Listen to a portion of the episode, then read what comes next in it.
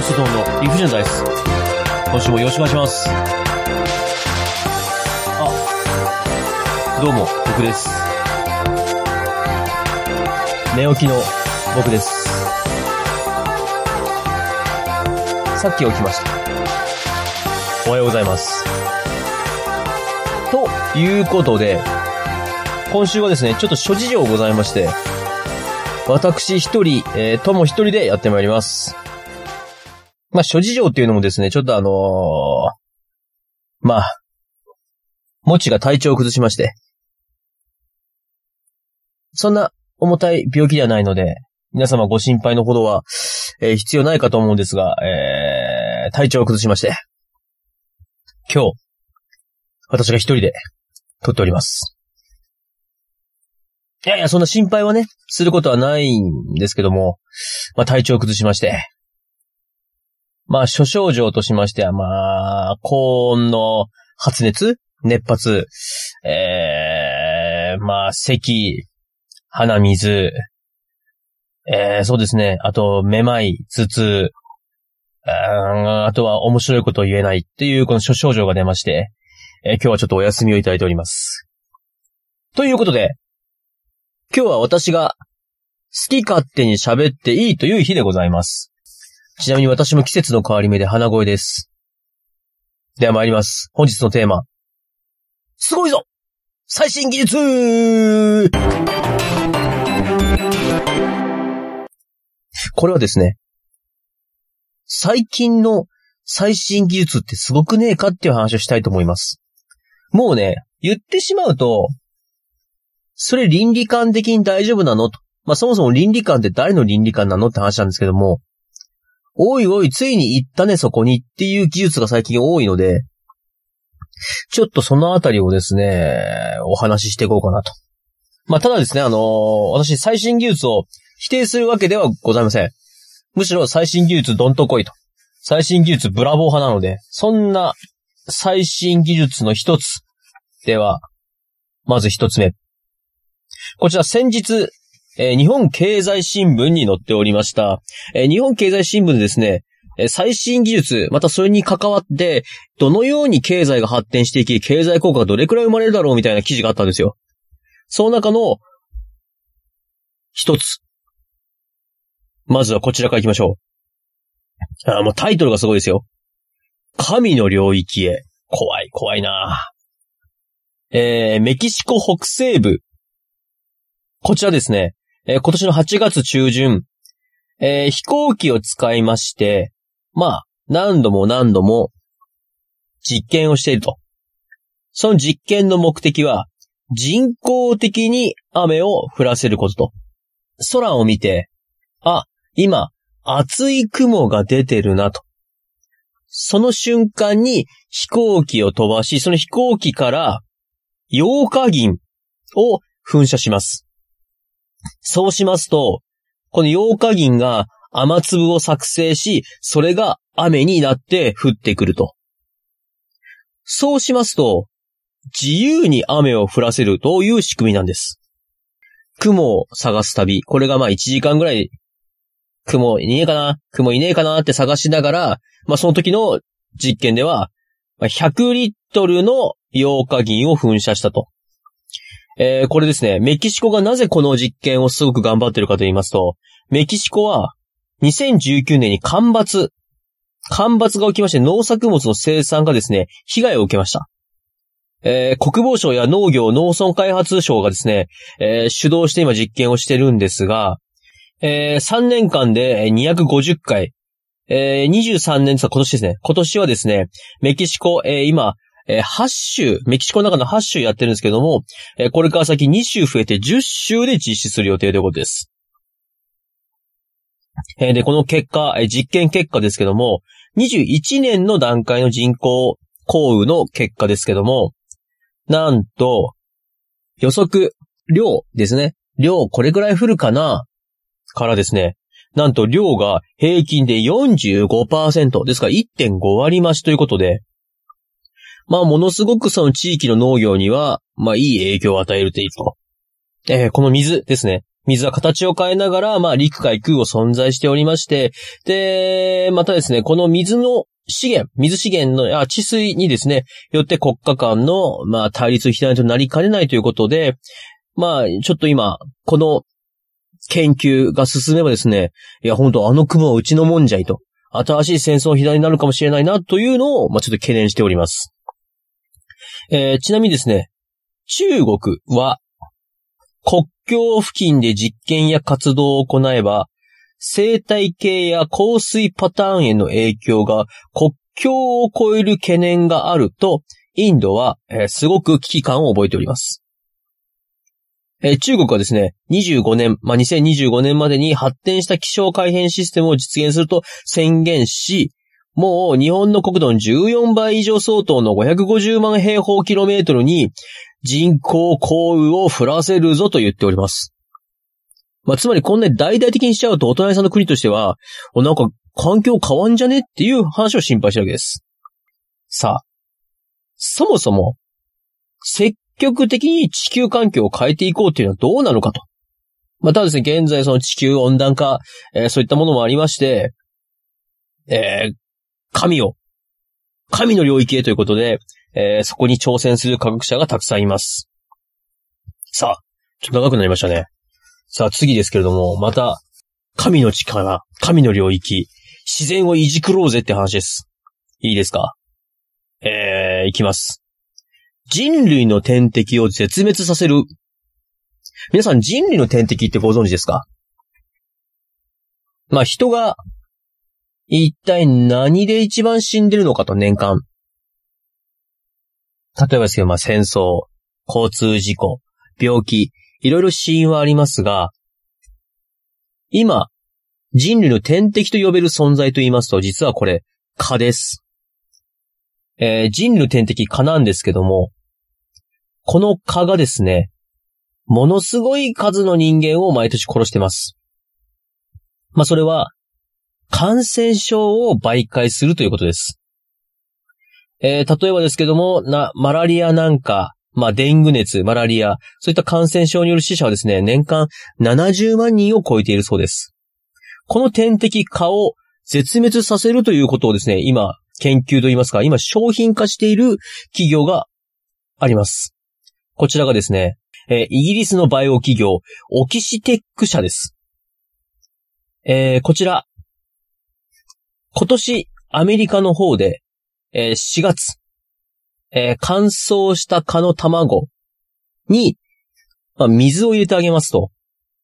すぐその蚊が帰っていきまして、えー、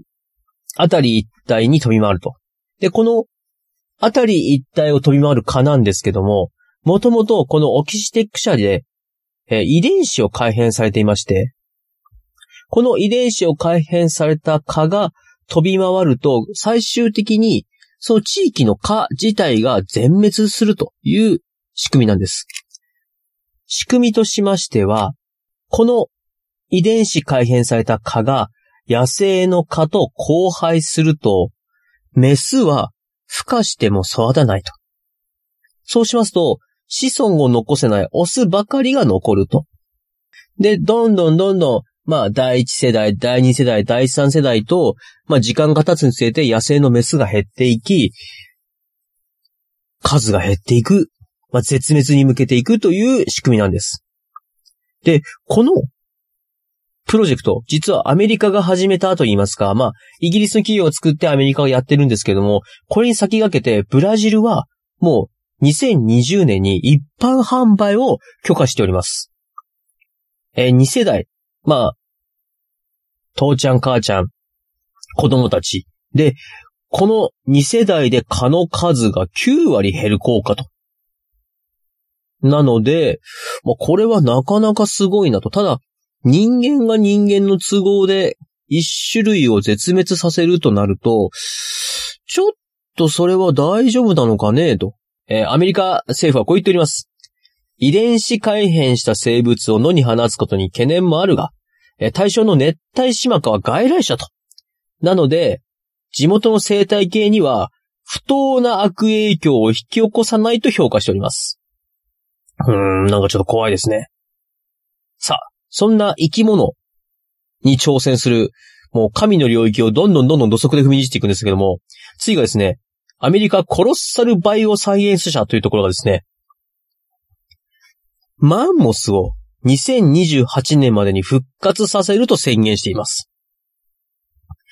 例えば他にもですね、えー、大航海時代に絶滅した、えー、大型の鳥、ドード20世紀までオーストラリアにいた、えー、フクロオオカミ。まあ、これでいきますと日本オオカミとかもできるんじゃないかなと思うんですけども、こういったものの復活も狙っております。えこの方法としましては、えー、DNA を改変するゲノム編集技術。シベリアの永久凍土で見つかったマンモスの DNA を人工的に合成して、で、その出来上がった DNA 合成されたものを象の肺に導入して、象からマンモスを産ませようっていうことを考えています。えー、人間の過去の過ちから、えー、絶滅してしまった種を復活することが必要だと。で、人類が悪影響を及ぼす前の状態まで自然を戻す責任があると、えー、この社長ですね。えー、コロッサルバイオサイエンスの社長はおっしゃっております。もう私先ほど神の領域に土足って言いましたけども、まあでもね、これちょっと夢があるなと。まあ、蚊がいなくなって、絶滅はちょっとあれなのかなと思うんですけども、でも、まあ、人が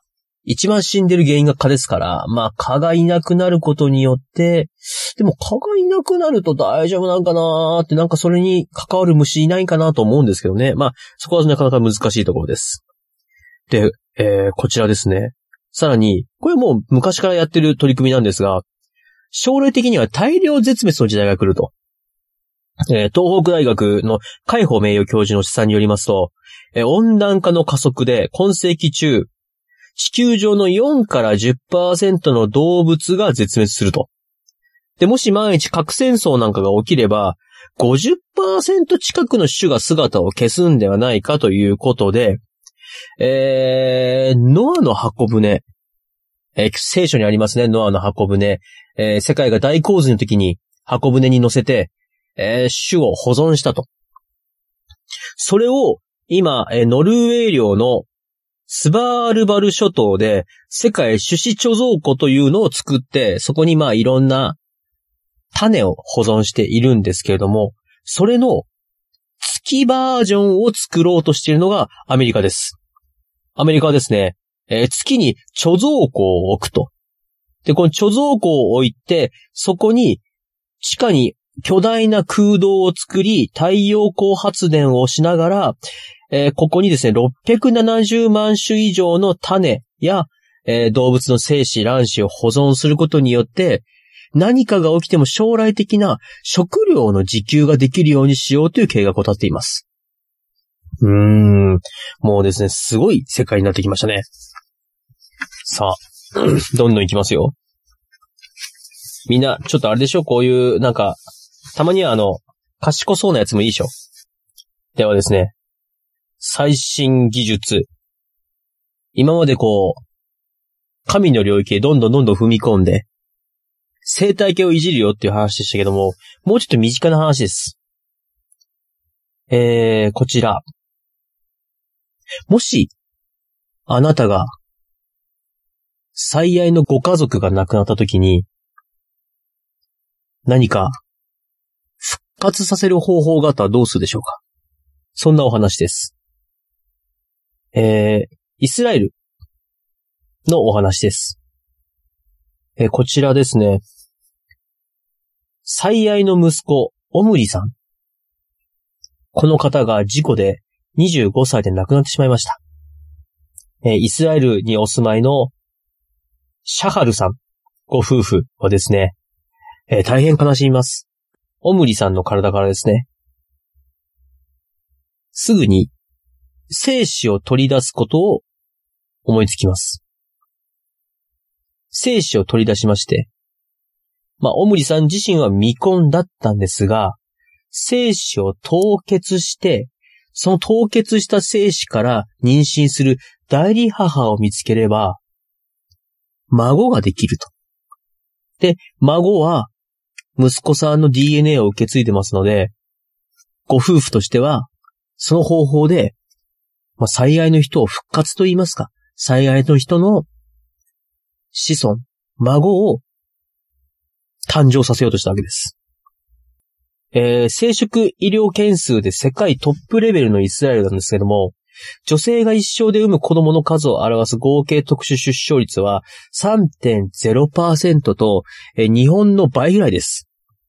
先進国で最も高いです。遺体から取り出して凍結保存した精子を体外女性に使う死後生殖を認める国。まあ、世界でも珍しいんですが、まあ、技術的には可能と。えー、裁判所ですね。この、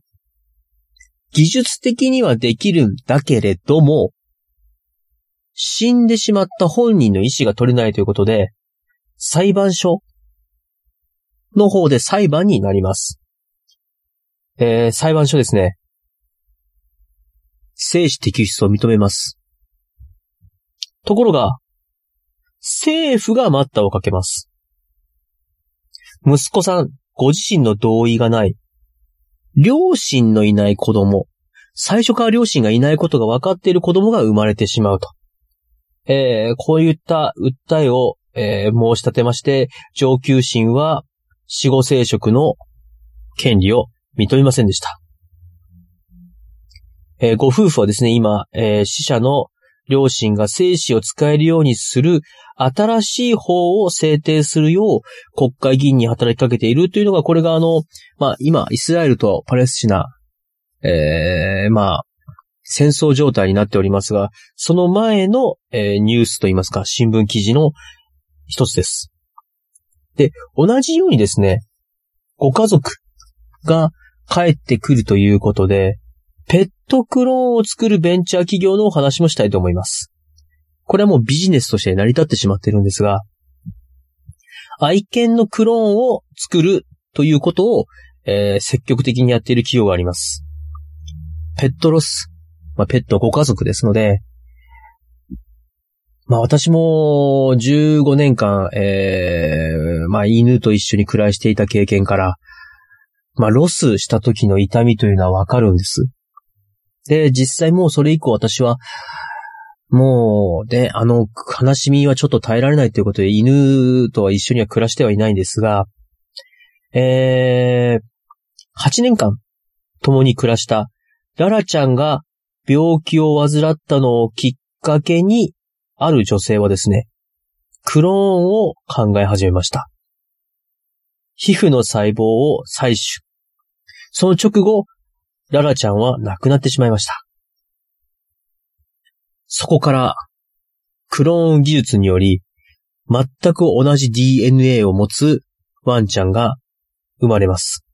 一年後、クローンの子犬に初めた時は、複雑な気持ちもあった。うん、そうだと思います。私も複雑だと思います。だけど、飼い主にしかわからないところまで生き写しだと。まあ、同じ DNA なので、同じ設計図で同じ家を建てると同じくできるように、まあ、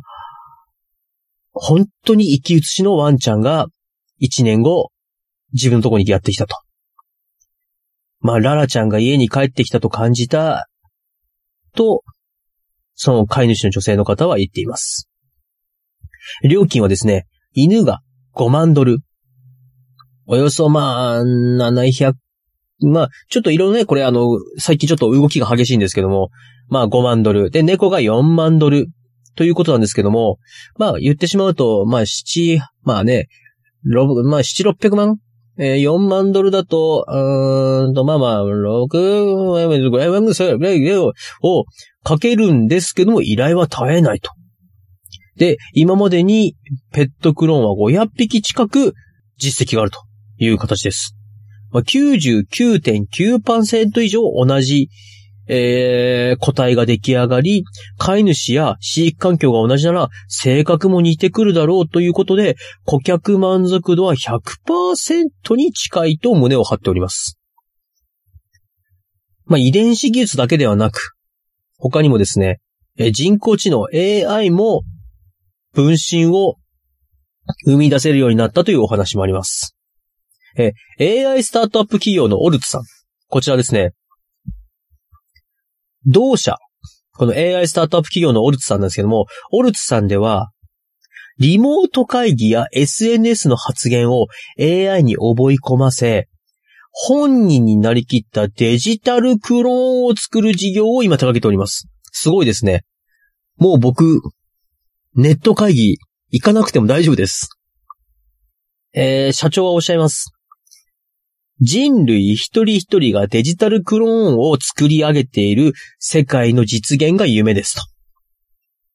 労働集約的な仕事はクローンに任せ。つまり、単純作業ですとか、まあ、時間がかかる、その肉体的負担のかかる作業等はクローンに任せ、自分自身は創造的な仕事に集中できる。まあ、クリエイティブな方ですね。アイディアを考えるとか。人々はより豊かな人生を送れるようになると。で、この発言をしてるのが、そもそも社長のクローンなんです。この AI で作ったクローンですよ、社長の。で、社長も同じ考えだよ。死んでも分身を生み出せるようになれば、一度きりの生命の価値が軽くなる。まあ、うん。まあちょっとなんか批判の方向も違う気が僕はするんですけども、という批判をする方もいますけれども、えイギリスケンブリッジ大学の、えスティーブン・ケイブさんは、え宗教が担ってきた死を乗り越える物語性を科学が語り始めただけだよと語っておりまして、まさに神の領域に踏み込んだんだなと私は思っております。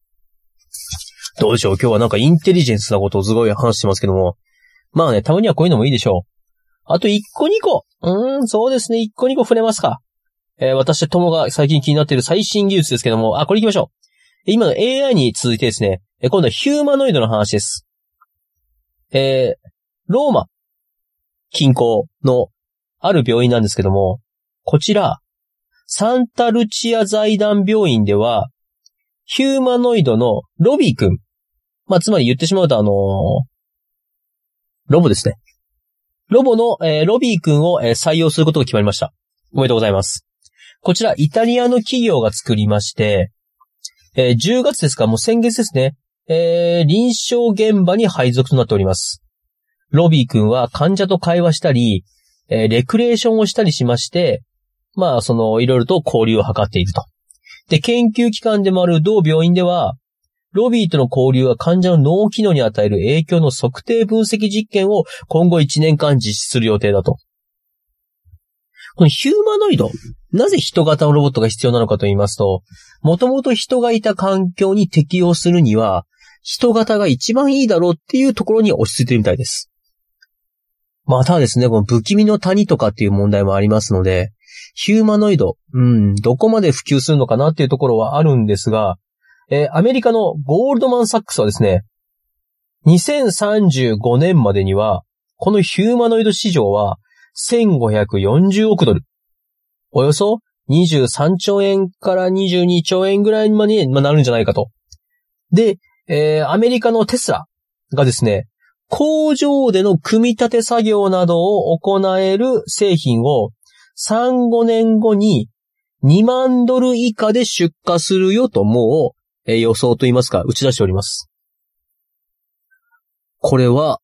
もうアメリカの企業は積極的にヒューマノイドを作って、どんどんどんどん市場を創出、作るところからやっていくよっていう宣言をしてるわけです。これはですね、本当にあの、SF 映画のような世界がやってくるんだなと。あのー、ね、スターウォーズみたいに金ピカのやつがやってきて、こう、カタカタカタカタ言う時代が来るのかなと思うんですけども。さて、この暮らしの中にヒューマノイドが入ってきたとき、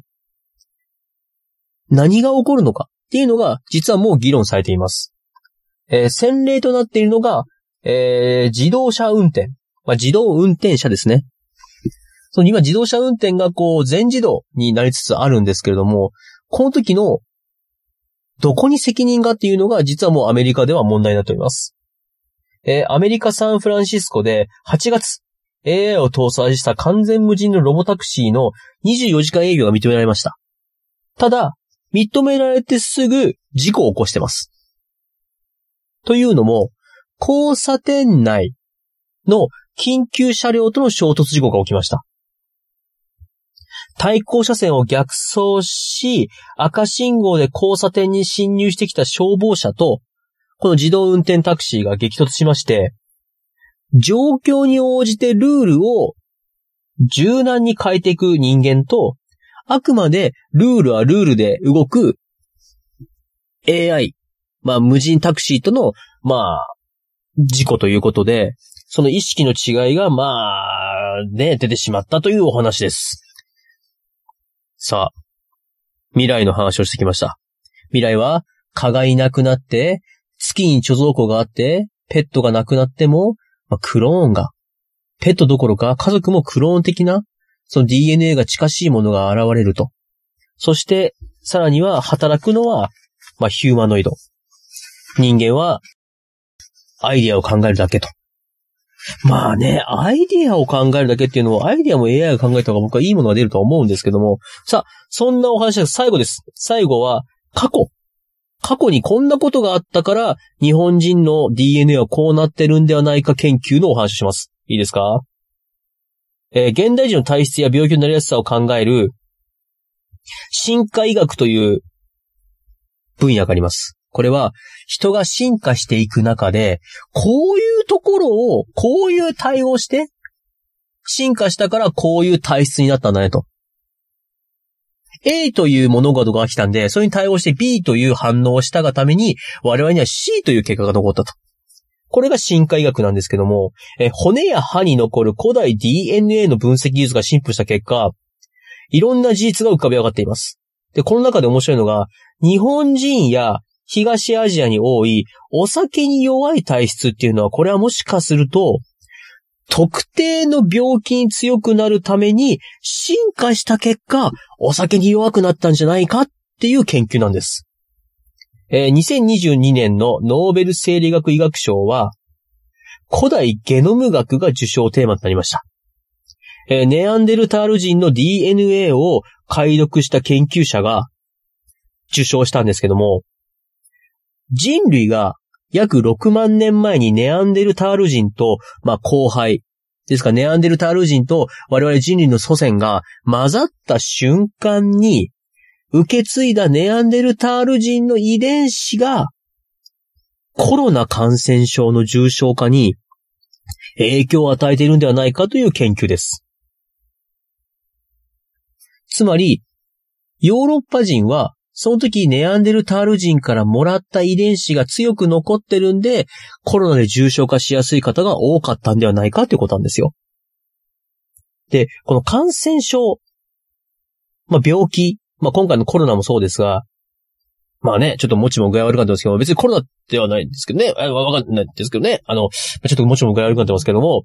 まあ例えばですけど、14世紀半ば、世界中で流行したペスト。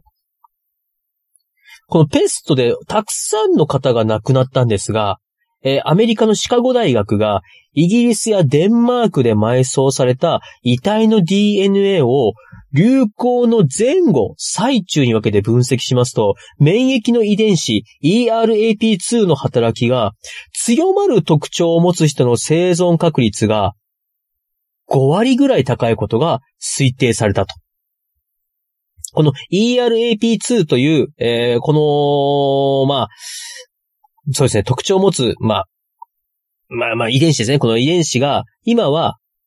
関節リウマチなど自己免疫疾患のリスクを高めるということで知られているんですが、ペストに対しては、自分の命を守るために、有効だった遺伝子のようです。で、この考えでいきますと、日本人の体質にもそういった過去の感染症の影響で、お酒の強さが変わってしまったっていう可能性があるんじゃないかと。え肝臓でのアルコール分解ではですね、二つの遺伝子が関係しております。え体内では、えアセトアルデヒドにアルコールを分解し、さらに酢酸にする2段階で、まあ、こう分解が2回あるんですけども、お酒に弱い人は1段階目、まあ、アセトアルデヒドにする段階が早かったり、で、それに対して酢酸にするのが遅かったりすると、有毒なアセトアルデヒドが溜まりやすいがためにお酒に弱いという現象が起こるんですが、9割以上の方は、1段階目の、まあ、アセドアルデヒドにする段階が早いと。で、酢酸にするスピードが遅いっていう人たちがいると。で、このどちらも、まあ悪い方向に働いているタイプっていうのは、東アジアにはすごく多いんですが、世界では珍しいと。で、これでいきますと、血中のアセトアルデヒド濃度が高くなると、高温多湿な地域にいる赤リアメーバなどの寄生虫への感染が軽減できたんではないかという研究結果なんです。これはもうこの一見不利益に見える体質なんですけれども、まあ実際ですね、お酒に弱いと、まあ癌のリスクも高まるなんて言われてるんですけども、この体質は偶然ではなく、この東アジア地域の環境に適応するために、我々日本人、まあ、東アジア人が獲得していった遺伝子の結果なんですっていうのが最近の研究結果なんですよ。面白いですね。これはすごく面白いと思うんですよ。まあ、そんな感じでですね、今日は最新技術及び最新の研究から分かってきたことをですね、いろいろとお伝えいたしました。えー、今回ちょっともちがいなかったんですが、来週は多分もちが帰ってこれるとは思いますので、一つよろしく。今日のこれ面白いのかな？まあね、そもそも僕、ね、あのー、寝起きなんであれなんですけども、まあ、一つ、よろしくお願いします。では、もうちょっとお乗りじゃないです。今週はこれまでではまたバイバイ。もちとともの理不尽な大世は、皆様からのお声をお待ちしております。メールアドレスです。理不尽 .dice.gmail.com スペルは rifujin.dice.gmail.com また、ツイッターアカウントは、もちとともの理不尽なダイスってやっておりますので、そちらの方に DM もお待ちしております。ハッシュタグは、もちとともの理不尽なダイス、または、もちともでつぶやいてください。よろしくお願いいたします。Thank you.